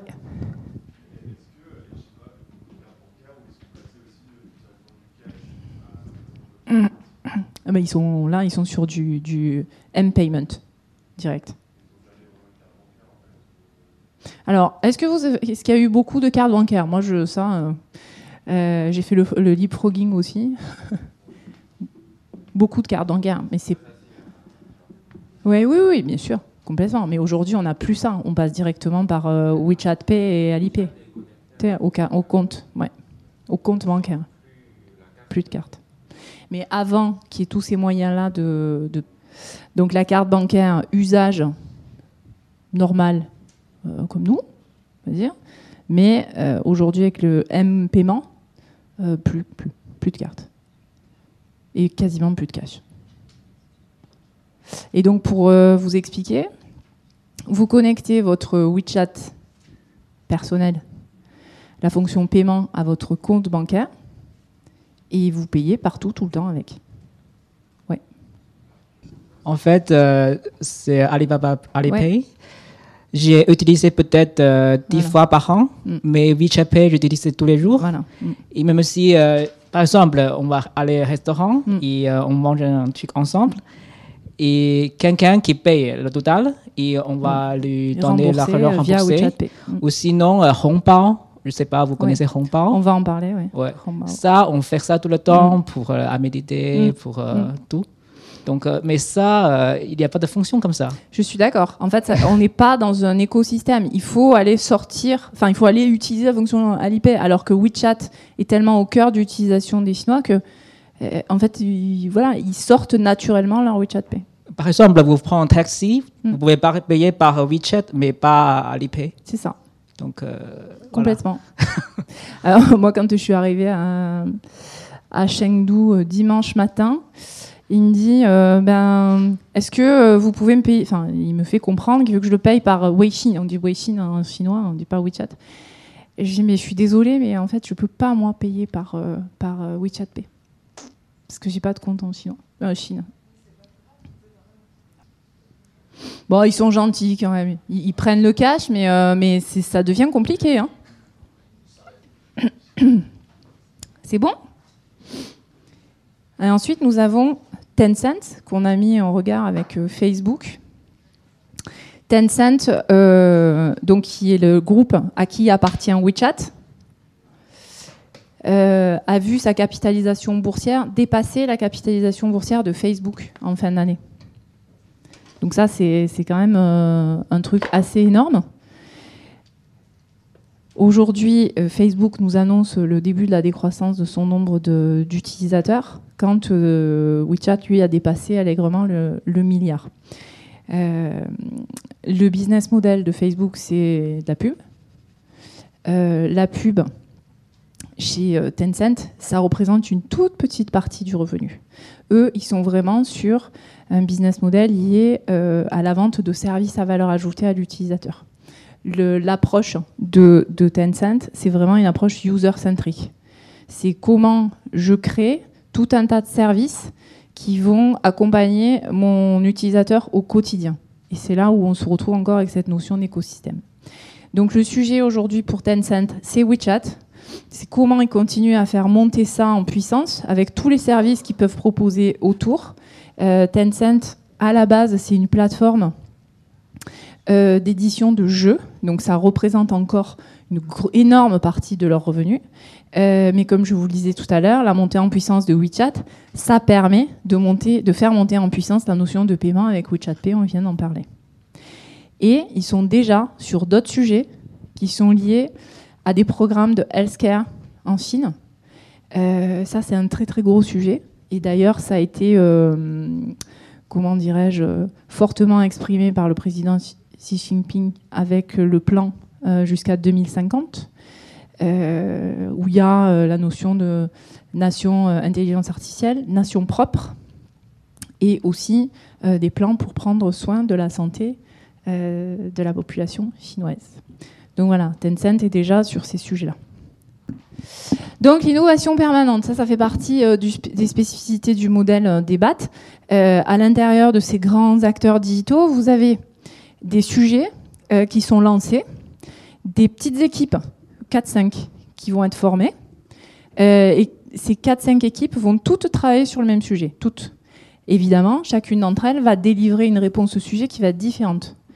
Et les résultats vont être forcément challengés en interne, mais aussi sur des mises en marché, comment dirais-je, très courtes, qui vont permettre de tester la validité du modèle. Vu les bases d'utilisateurs, c'est absolument colossal, et ça permet de faire du test and learn tout le temps, et ensuite de lancer les sujets. Donc ça, c'est l'innovation permanente, c'est hyper important. On ne fait pas trop ça chez nous encore. On essaye, mais pas trop. Ensuite, on a la notion d'intelligence artificielle.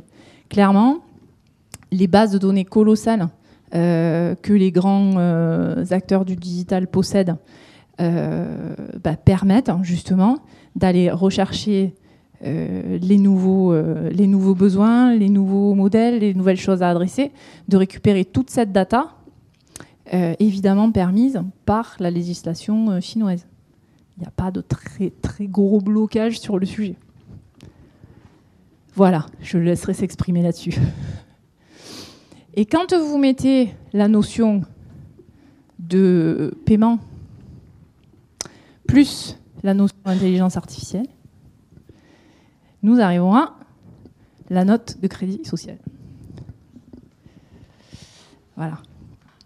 Évidemment, Alibaba et Tencent ont l'intégralité des informations sur ce que vous achetez, quand, où, ce que vous faites, ce que vous lisez, ce que vous... Enfin, tout. En fait, ils ont toutes les informations. Forcément. Toutes ces informations, elles sont traitées en intelligence artificielle. Et donc, un utilisateur a un profil social. On va arriver très vite à une note sociale en Chine, c'est déjà en train d'arriver. On a aussi des cartes d'identité maintenant qui sont sous WeChat, c'est-à-dire que vous ne montrez plus votre carte d'identité papier, si je puis dire. Vous montrez votre ID qui est maintenant matérialisée sous WeChat. Mais surtout, toutes ces informations-là, elles vont permettre aux acteurs de vous donner un credit score et vous permettre d'acheter ce que vous voulez en ligne suivant votre scoring. On va le voir tout à l'heure. Donc ça veut dire que au plus vous allez consommer des produits chers, entre guillemets, au plus vous aurez accès à ces produits-là. Je vais prendre l'exemple de Jingdong.com et Top Life, ou Alibaba qui a lancé Luxury Pavilion. Luxury Pavilion, en fait, donc, il est relié à Tmall. Et c'est sur Luxury Pavilion que vous aurez accès à une offre de marques de luxe. Évidemment, les marques de luxe, ça n'aime pas trop aller sur Tmall, même si elles sont un peu obligées. Mais bon, l'environnement est quand même pas ultra quali. Donc Alibaba lance Luxury Pavilion. Et quand vous êtes sur Tmall, en fait, si vous êtes identifié comme un consommateur de produits luxe, alors vous aurez accès à Luxury Pavilion. Mais si vous n'êtes pas identifié en tant que tel, alors jamais vous n'aurez accès à Luxury Pavilion. That's it. Ils ont accès à de l'information sur d'autres points de contact, mais pour entrer, il faut être identifié comme à un certain niveau de capacité de consommation. Okay. C'est capacité d'acheter, quoi. Donc, voilà. Et la troisième spécificité, c'est l'intégration en écosystème. Le fait de créer des écosystèmes et non pas d'être en silo. Je prends un exemple. L'industrie du luxe, elle intègre verticalement, c'est-à-dire qu'elle va du sourcing jusqu'à la gestion de son parc retail. D'accord ? C'est vertical. En revanche, eux, qu'est-ce qu'ils font ? Ils se disent, bon, c'est super. Donc d'abord, on va faire connaître... Là, ici, QQ, WeChat. On va faire connaître les produits via le social, via le awareness, la com, etc. Okay. On maîtrise le truc. Ensuite, on va les faire acheter. Taobao, Tmall, JD.com, ce sont des plateformes e-commerce. Et puis ensuite, on va utiliser nos trucs pour les faire payer. Donc on est vraiment dans cette notion d'écosystème. L'utilisateur, il navigue là-dedans. Aujourd'hui, Tencent et Alibaba, via JD, Taobao, Tmall, ont 85% du marché du e-commerce en Chine. C'est colossal. Et 90% des moyens de paiement. C'est ultra colossal. OK. Comment? Non, non, allez-y. Hein. Vous voulez... Pardon. C'est bon? C'est clair pour vous? C'est là-bas, c'est awareness, achat, paiement. Et ainsi de suite, en fait. Alors... L'idée, c'est de regarder un petit peu plus précisément donc Alibaba et Tencent, qui n'ont absolument pas la même approche des choses. Alibaba, à la base, c'est vraiment une plateforme de e-commerce. Ouais. Tencent, donc WeChat, c'est très user-centric. Je pars de l'utilisateur et je construis une sphère de service pour l'accompagner. Alibaba, c'est une approche un peu plus verticale qui commence à s'écosystémiser. Oh. À la base, Alibaba Group lance Alibaba.com. C'est une plateforme entre professionnels, c'est B2B, quoi, uniquement. C'est des suppliers chinois qui vendent à d'autres professionnels. Ensuite, Taobao, c'est du C2C. C'est des clients finaux qui, entre eux, se vendent des choses. Le cauchemar des marques a commencé à ce moment-là. Et ensuite, Tmall, qu'on connaît, donc c'est du B2C. C'est comme Amazon, hein. Donc on a des grandes marques qui sont présentes sur Tmall. Et tout ça, en fait, c'est un outil marketing absolument considérable pour les marques, avec les bases colossales d'utilisateurs. Hein. On a 500 millions, c'est ce qu'on disait tout à l'heure. Donc en termes de data, de shopping, expérience et d'innovation, on a quand même un très large volant d'action. Donc on va en parler, je vais vous donner quelques exemples. On a le Shopping Festival, donc le 11-11, le 11 novembre. 140 000 marchands, là, sur le dernier 11-11, 25 milliards d'euros de chiffre d'affaires en 24 heures, 39% d'augmentation par rapport à la dernière. Alors, ça, ce sont des chiffres énormes. Ce qu'on ne nous dit pas derrière, c'est quels sont les taux de retour, les taux d'abandon, etc. Rappelons-nous, on expose la puissance de la Chine. Donc on y va avec les gros chiffres. Néanmoins, ce qui est notable, c'est déjà cette notion d'entertainment qui est colossale pendant ce jour-là, mais aussi les opérations qui sont mises en œuvre. Je vous ai pris l'exemple de Maserati, qui, comme beaucoup de marques, a piloté une opération pour le 11-11, en créant un pop-up store sur Tmall. Donc il a mis en œuvre toute cette opération pour pouvoir vendre un modèle spécifique qui avait été proposé pour le 11-11. Et en 18 secondes, devinez combien de Maserati ont été vendus. Allez, on va faire un petit jeu. Allez-y. 18 secondes. Hein. 5, 10, 20, 100. En 18 secondes. 100 Maserati. Ce qui est assez intéressant, en fait, quand on entend Maserati, qui est quand même une très belle marque de luxe, il faut être clair, c'est qu'ils disent, certes, on est une marque de luxe, mais en Chine, il faut être là où le client est. Et le client, il est sur le digital. Et donc, il faut s'adapter. Et je trouve que c'est une posture assez humble, en fait, de la part d'une marque de luxe, d'accepter d'aller où est le client et de ne pas rester coincé dans ces vieux modèles de distribution physique avec quelque chose qui va être assez old school, mais de vraiment s'adapter aux usages du client. Ça, c'est une innovation d'engagement qui s'appelle Catch the Cat. C'est-à-dire que vous avez votre mobile, vous cherchez le petit chat Tmall dans la rue ou dans les magasins, etc. Vous devez l'attraper. Ensuite, suivant le score que vous avez fait, vous recevez un coupon, okay, que vous voyez là, au milieu.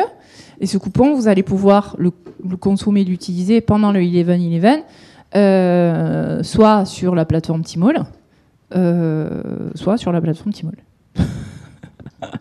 Ok ?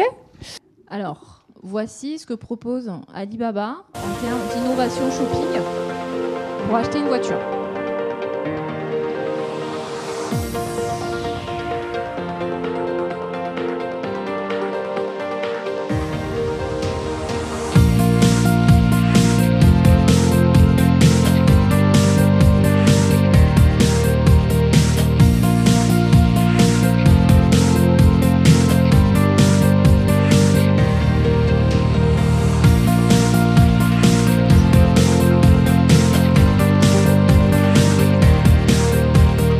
Donc là, vous avez une reconnaissance qui identifie si dans la base, vous êtes un top acheteur ou pas. Vous vous rappelez le score, le crédit score. Là, vous avez un magnifique distributeur de voitures.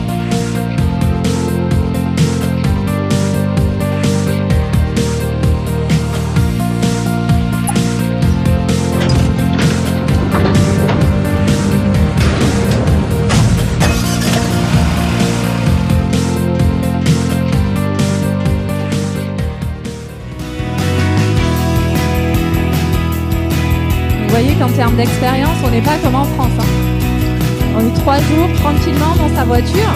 Ouh.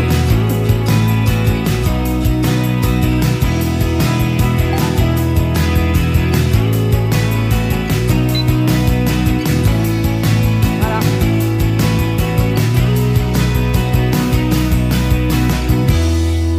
And it's done. Donc vous voyez qu'en termes d'expérience utilisateur, expérience d'achat, ça n'a juste rien à voir, quoi. Je crois que vous êtes séduit par ce concept d'achat, en fait. C'est intéressant, quand même. Je trouve, en termes d'approche, c'est intéressant. Parce que ça veut dire qu'on est quand même sur, encore une fois, une notion de service à l'utilisateur, quoi. Ouais, c'est fou. La Chine est incroyable et tellement inspirante. C'est ça qui est top. Alors, nous voici maintenant arrivés sur Tencent et WeChat. Donc, WeChat, qu'est-ce que c'est ? On l'a dit tout à l'heure, c'est 950 millions d'utilisateurs par jour, ce qui est assez colossal. Et c'est le premier écosystème digital qui est au cœur de la vie quotidienne des Chinois. Ils sont tout le temps, en permanence, là-dessus. Mon point de vue, c'est que c'est, pour certains, totalement addictif, en fait. Mais vraiment. Vraiment. Et donc, évidemment, quand on est une marque, il semble assez impensable de faire une stratégie d'engagement de la clientèle chinoise sans WeChat. C'est pas possible. D'autant que WeChat, c'est un outil de construction de réseau par la confiance. La force de la prescription est très, très forte en Chine. Et WeChat permet justement de construire ça. Alors, que font les Chinois avec WeChat ? Donc, hop, je vais tout vous mettre comme ça. Donc, on l'a dit tout à l'heure, le premier sujet, c'est le messaging et le chat. C'était la fonction première de WeChat, et ce qui continue aujourd'hui à être une très, très forte part dans l'utilisation de cette plateforme-là. C'est la discussion avec son réseau. D'accord ? Et évidemment, ça va être le post et le partage de ce qu'on fait, ce qu'on voit, ce qu'on consomme, ce qu'on achète, ce qu'on veut acheter, ce qu'on recommande d'acheter, notre avis sur l'achat, ainsi de suite, ainsi de suite. D'accord ? Et ça, c'est super important. Et pour ça, qu'est-ce qu'on va faire ? On va suivre et interagir avec les comptes de marque. Je vais vous montrer ce que c'est. Et ça, pour une marque, c'est extrêmement puissant. Ensuite, ils vont faire leur shopping également via WeChat, puisque vous avez des WeChat Stores dans les comptes de marque qui vous permettent d'acheter sans sortir de WeChat et tout en payant avec votre WeChat Pay. Ce qui veut dire que vous avez une seamless customer experience. Bonjour. On va évidemment pouvoir payer avec WeChat, dans WeChat, mais aussi dans la vraie vie, au restaurant... n'importe où, en fait. N'importe où vous allez payer, vous pourrez utiliser WeChat. Vous pourrez même donner de l'argent à quelqu'un dans la rue, et je l'ai déjà vu, qui vous montre son QR code pour que vous puissiez lui envoyer de l'argent. Ensuite, vous allez pouvoir réserver votre avion, votre taxi, votre hôtel, votre ce que vous voulez via WeChat. Donc, c'est un one-stop platform qui permet de faire à peu près tout ce que vous voulez dans votre vie. Plateforme sociale, services et achats. Vous allez utiliser WeChat, oui. Voilà. Ça, c'est mon WeChat. Ici, quand j'ouvre mon WeChat, j'ai ça. Qu'est-ce que ça comporte? Ça comporte les gens avec qui je suis en interaction, les vraies personnes avec qui je suis en interaction sur WeChat, les groupes dans lesquels je suis, vous voyez, Talents for Entrepreneurs. Donc, ils rassemblent des gens qui ont un point d'intérêt, un point commun de discussion. Et ensuite, il y a les marques que je suis. Ces marques-là, elles vont m'envoyer des informations qu'elles souhaiteraient que je puisse repartager sur mon Moments, ce qui équivaut à peu près au mur Facebook. Okay ? Moments, c'est 66% de l'utilisation de WeChat par ses utilisateurs. Tout l'enjeu pour une marque, c'est d'être partagé ici. Ici et en private chat. Parce qu'en fait, ce qui est important de comprendre dans WeChat, c'est que vous commencez par la relation.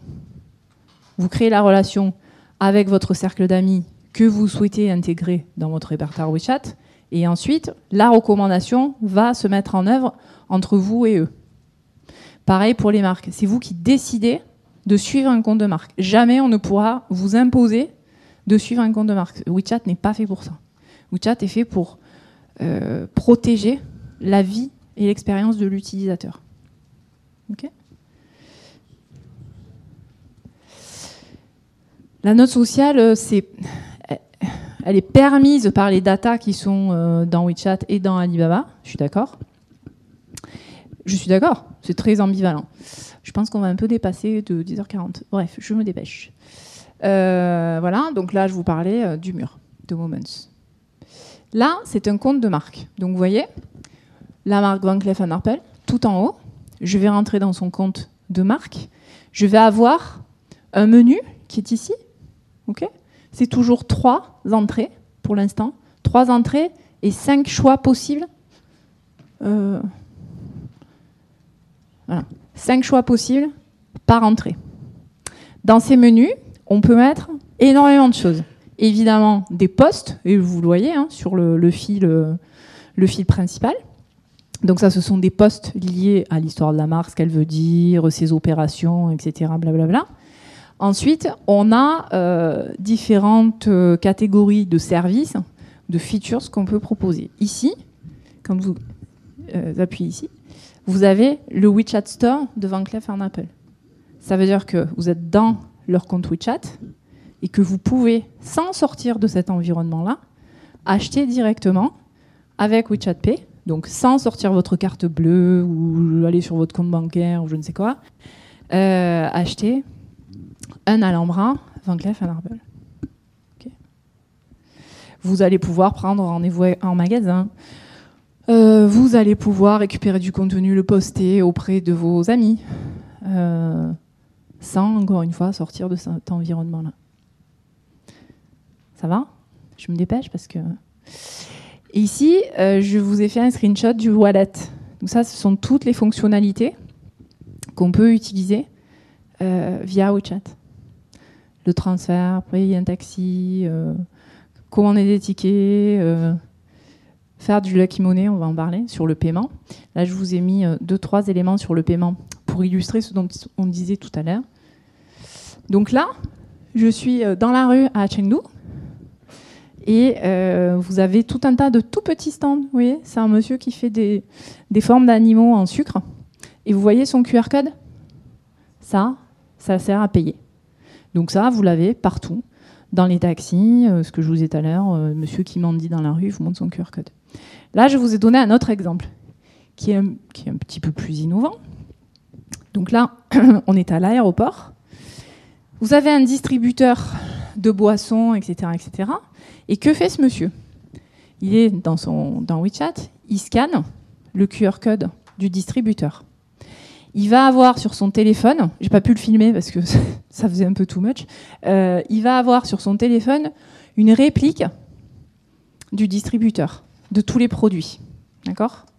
Il va cliquer sur le produit qu'il souhaite commander. Tac. Il va le payer avec son WeChat et le produit va tomber. À aucun moment, never, il n'a touché la machine.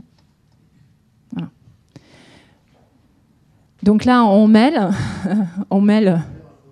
Non, non, mais ça va bien se passer. C'est-à-dire que moi, quand je suis en Chine, je suis en permanence en train de regarder tous ces trucs. C'est génial, quoi. Parce que sinon, on ne fait pas tout ça. Non, enfin si, en cash, on peut, mais sur l'expérience là, elle est top. Et ce qui est intéressant, c'est quoi ? C'est que le truc va récupérer la data et que la prochaine fois qu'il va aller consommer auprès d'une machine comme ça, probablement qu'on va lui proposer un coupon sur le produit qu'il a acheté la dernière fois. Okay ? Tout à l'heure, on parlait de Hong Pao.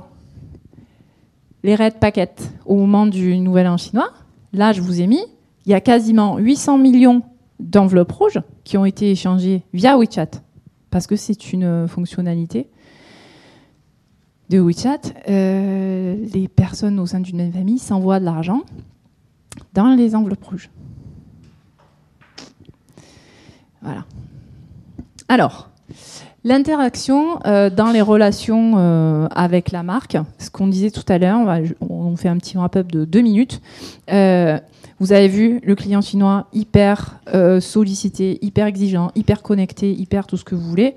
Il faut aller créer avec lui une relation qui n'est pas juste « je te balance de l'info et salut ». Ça, c'est fini. Ça n'existe plus.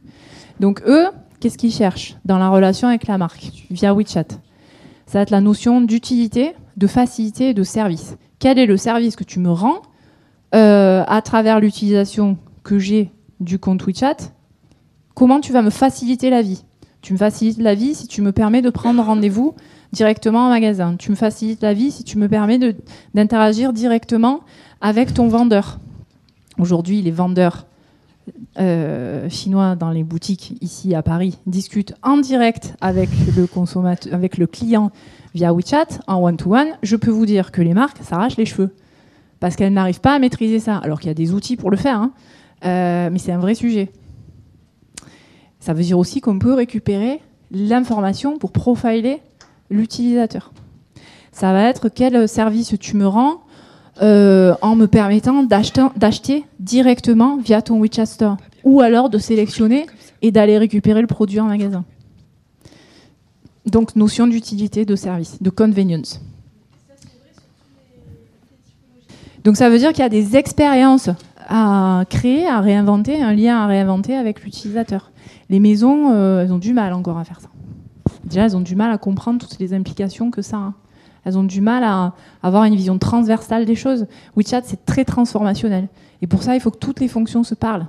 On en revient à notre notion de yin, de yang, d'écosystème et j'avance tout le temps, versus nous, l'Asie et l'Europe, déjà, c'est pas le même PNL, donc on va peut-être pas trop se parler, et puis on va peut-être pas trop proposer d'expérience utilisateur globalisée. Vous voyez le truc. Alors, donc il y a la notion d'expérience qui, aujourd'hui, dépasse la notion de possession. Je veux vivre une expérience avec ma marque. Pourquoi Paris restera, j'ai envie de dire, toujours Paris ? Parce que l'expérience achat qu'on vit en venant à Paris, c'est une expérience, comment dirais-je, de vie. Je suis dans la ville où les plus grandes marques de luxe sont créées. Et ça, on ne remplacera jamais ça. Okay. Ensuite, il y a cette notion de relation personnalisée et gratifiante et de best deal. Quel que soit leur niveau de richesse, quel que soit son niveau de richesse, la clientèle chinoise cherchera toujours le best deal, tout le temps. C'est pas grave, hein, faut juste le savoir. Mais ça veut dire qu'elle recherche un nombre incalculable d'informations pour savoir là où ce sera le plus intéressant pour elle d'acheter. La notion du coût, de transparence au niveau des prix, pour une marque de luxe, encore une fois, c'est un vrai sujet. Parce que je suis en Chine, j'ai un prix X. Je vais en France, j'ai un prix X moins 30 à 40%. Comment je fais pour endiguer tout ça ? Oui, mais en fait, tu peux pas, parce que de toute manière, le client chinois, lui, il va aller chercher toute cette information. Voilà. Ensuite, la notion de fun et d'entertainment. Ça, c'est très, très important dans la notion d'achat, dans la notion expérientielle avec un client chinois. Et là, c'est aussi un sujet compliqué pour une marque de luxe parce que elles ne sont pas toutes portées sur le sujet fun and entertainment. Je vais vous donner un exemple. La maison Cartier, en Chine, a fait un jeu sous WeChat avec un Pac-Man. Vous vous rappelez hein, le Pac-Man là, qui mange des trucs. Ici, ça serait impossible. Ils s'en sont pas encore remis au SQ du Pac-Man. Parce que c'est pas, je dirais, dans les guidelines de la maison. Mais en Chine, c'est ce qui fonctionne. Parce qu'ils aiment ça. Et que ça crée une relation à la marque et une viralité qui est énorme. Je parlais du Pac-Man Cartier. Ils s'en sont pas remis encore. Et ouais, mais ça fait partie de l'interaction avec la marque. Ensuite, il y a la notion d'inspiration versus éducation. C'est fini ça aussi, quoi. La communication top-down de « on est la plus belle maison du monde parce qu'on est à Paris, on est en France et vous allez voir ce que vous allez voir », ça, c'est terminé. Il y a cette recherche inspirationnelle, c'est « qu'est-ce que tu vas m'apporter à travers la consommation que je vais avoir avec toi, chère marque ? Qu'est-ce que ça va dire de moi ? Comment tu peux me faire dépasser la frontière de la simple consommation ? Quelle histoire on raconte ensemble ?» Et ça nous amène au sujet du lien émotionnel. Si j'ai une expérience spécifique avec une marque, quand je voyage à Paris par exemple, le lien que je vais créer avec elle, ça va permettre de continuer la relation une fois en Chine et surtout de le partager. Et là on en vient à la notion de monnaie sociale, parce que ce partage, encore une fois, il va nourrir mon statut. Cette expérience, elle va nourrir mon statut. Ça va ? Allez. On va essayer d'accélérer parce qu'on est super en retard. Je suis désolée.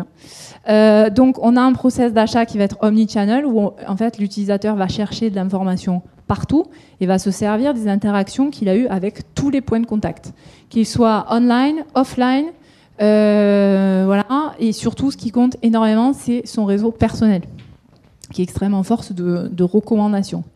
La notion de confiance qu'on établit au sein de son réseau et les recommandations de produits qui vont être faites vont être suivies en fait, par la personne qui reçoit la recommandation. Et tous ces points de contact, en fait, ce qu'ils vont faire, ils vont converger vers WeChat.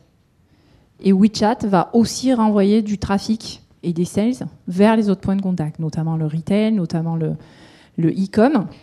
Et c'est pour ça qu'il faut avoir cette approche globale et omnichannel. Rappelez-vous encore de cette approche écosystémique qui est hyper importante dans la construction d'une approche de la clientèle chinoise et de son engagement. Il ne faut plus considérer les choses en silo. Yes. C'est O2O. Online to offline ou offline to online d'ailleurs. On est vraiment dans le... OK. Alors, je suis désolée, le monsieur en Chine attend, donc on va se dépêcher. Alors là, je vous ai donné 2-3 exemples de typologie d'engagement. En Chine, tout l'engagement via WeChat se fait via des QR codes. Sur WeChat, pardon, se fait via des QR codes. Donc, vous scannez le QR code. Vous pouvez créer, quand vous êtes une marque, un QR code, autant de QR codes que vous voulez. Là, j'ai pris l'exemple de Hermès. Vous pouvez créer un QR code par magasin de manière à identifier d'où provient votre utilisateur. Qu'est-ce qu'il a acheté ? Qu'est-ce que vous allez après lui proposer ? Comment vous allez le faire retourner dans ce magasin et pas un autre ? Et du coup, on est sur cette relation personnalisée. D'accord ? On a aussi, en termes d'engagement, l'engagement drivé par les KOL. On en parlait tout à l'heure, qui sont extrêmement en force de propositions et de recommandations. Tout ça se fait évidemment par WeChat. Je vous ai mis quelques exemples de campagnes pour illustrer tout ça.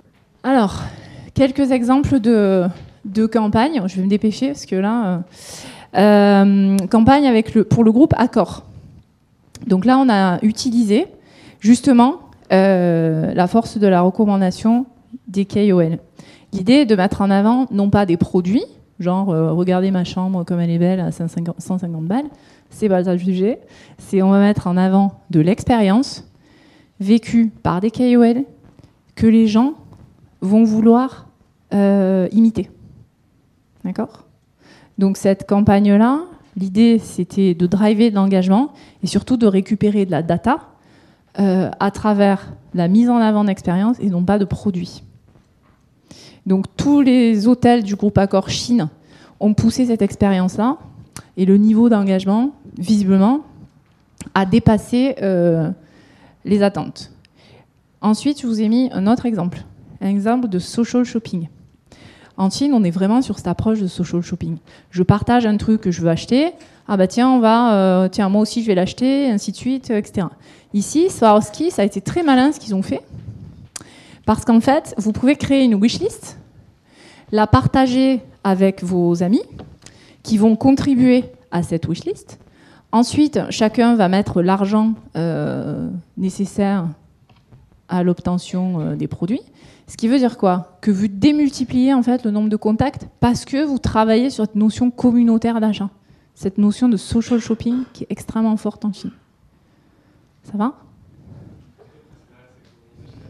Ouais. On a une liste sur laquelle plusieurs personnes vont contribuer. Vous démultipliez vos nombres de contacts d'acheteurs. Puisque ça veut dire, moi, je fais confiance à Swarovski. Je vais acheter une pièce Swarovski et tiens, je te propose de regarder la collection et je te propose qu'on l'achète ensemble sur la même wishlist. Okay. Autre exemple intéressant. Aujourd'hui, ce qui est de plus en plus important pour le client chinois, c'est de pouvoir se repluguer aux notions culturelles en fait, du pays. Et les marques, je peux vous envoyer le point sur ce sujet, hein, sur le social shopping et la wishlist communautaire. Hein. Non, il n'y a pas de problème. Et du coup, c'est ce que Miu Miu a fait. Elle a utilisé le principe des hangbao qu'on a vu tout à l'heure, c'est-à-dire à ce moment du Chinese New Year, les personnes s'envoient donc de l'argent dans ces enveloppes rouges ou alors des vœux. Okay, donc l'idée, c'est de digitaliser, entre guillemets, l'envoi des vœux, mais avec un support à la marque. Donc on est dans je me plug aux usages de la population chinoise et je le brande avec les codes de ma marque. Donc je m'insère dans le quotidien de mon utilisateur. Là, je vous ai donné un exemple de jeu, encore une fois, pour Chinese New Year. Donc c'est Hugo Boss qui a mis ça en œuvre. Évidemment, on n'aurait pas trop ça ici. Mais encore une fois, là, l'idée, c'est de travailler sur cette notion d'entertainment, de gaming.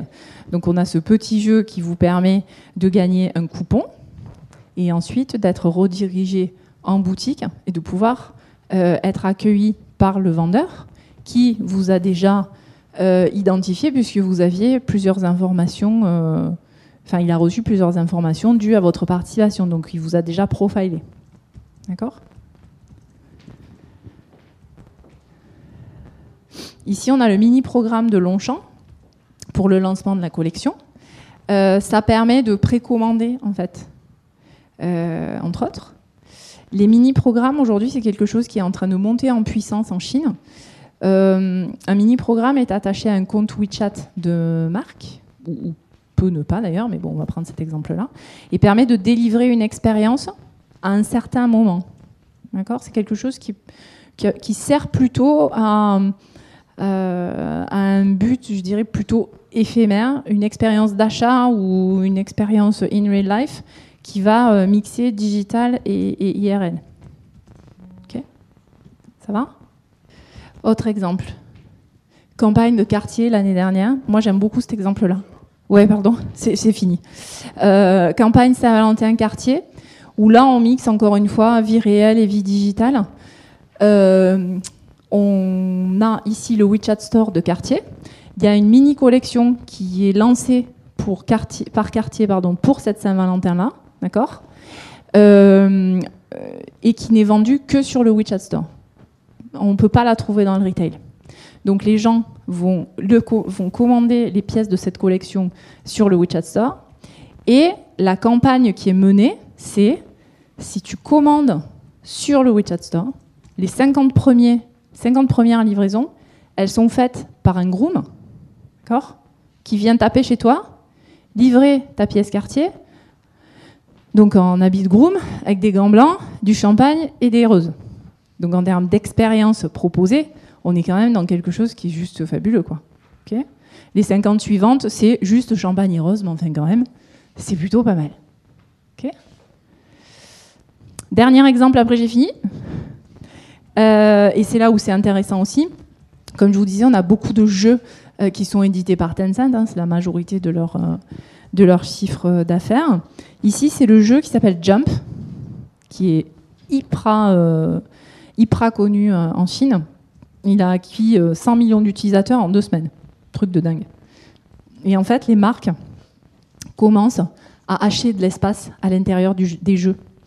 Vous avez Nike qui a acheté de l'espace à l'intérieur de ce jeu. Et donc, on continue à aller encore plus loin dans le point de contact avec l'utilisateur pour interagir avec lui au cœur même de ses usages. Voilà.